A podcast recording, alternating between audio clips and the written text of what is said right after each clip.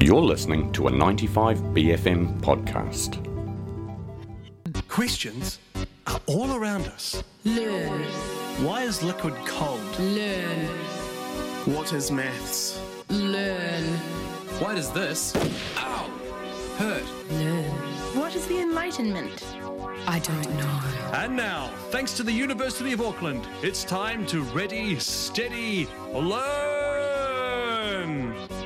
Certainly is. And this morning in the studio, we've got Jennifer Gian Park, and we're talking about gaming today, and particularly uh, sort of like perhaps some unpleasant effects of it Definitely. on your health. yes, exactly. On your health. Nice to have you in here, Jennifer. Kia ora, welcome. Thank you so much, Koda. It's really nice to be here. Tell us a wee bit about your, your PhD. It's a really interesting research area. I've never heard anything about it before.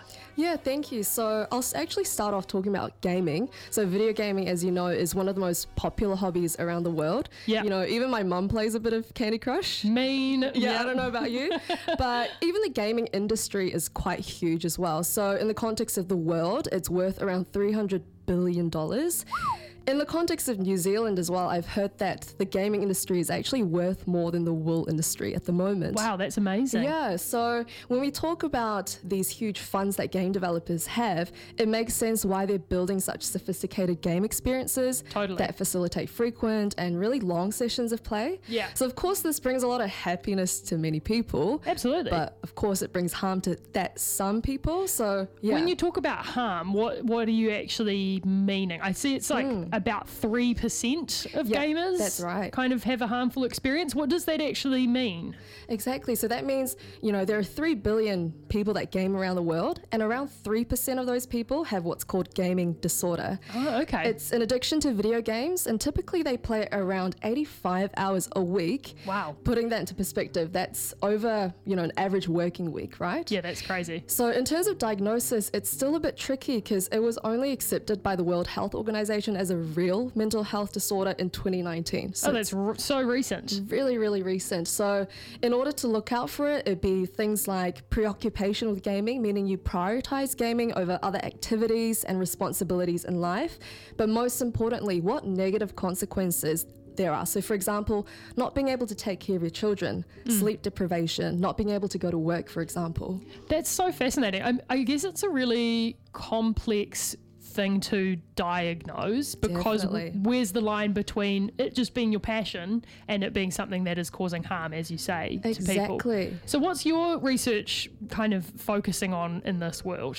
That's a really good question because my whole goal is not to stop people from gaming, but to just make sure that people are gaming enough to bring them happiness but not harm. Yeah. Of course, that's different with everybody. For example, if you're working, you can't game as much as someone that's, let's say, 15 years old. Yes. So, my whole research is providing treatment for those who actually seek for it. It's not about Yeah, yeah. forcing, it's more about individual choice if they need it. That's really interesting because I feel like there's so much of the conversation we do here about um, gaming and the effects of gaming and stuff Mm, yeah. is quite like pearl clutchy, moral panicky, Yeah, like yeah. the kids shouldn't be on the computers kind of thing. Exactly. And this doesn't sound at all like the space that you're interested in. no, yeah. So, what is it about this world that's kind of caught your attention? How did you end up working in this space? Yeah, so this whole thing started in 2018. So I was a third year Bachelor of Health Sciences student. I just took a lecture from a professor called Simon Rodder, who actually supervised my PhD. She briefly talked about internet addiction and talked about gaming addiction, and I was Yeah. like, what is that? So I went to talk with her. Before I knew it, I was a research assistant, did my honors, did my PhD, and fun fact, I was only 18 at the time. Wow. So I was very adventurous. I kind of clung on to things that interested me, Yeah. and I've never stopped, basically. Oh, that's so awesome. Yeah. So, do you game as well? You, do you play games? I yeah. do, yeah. I would say I'm pretty regular, Yeah. but I know my limits, especially because it is my field. But I do love gaming, which is why I support it, Yeah. as well as help people who need help. What is your game of choice? What's your go to at the moment?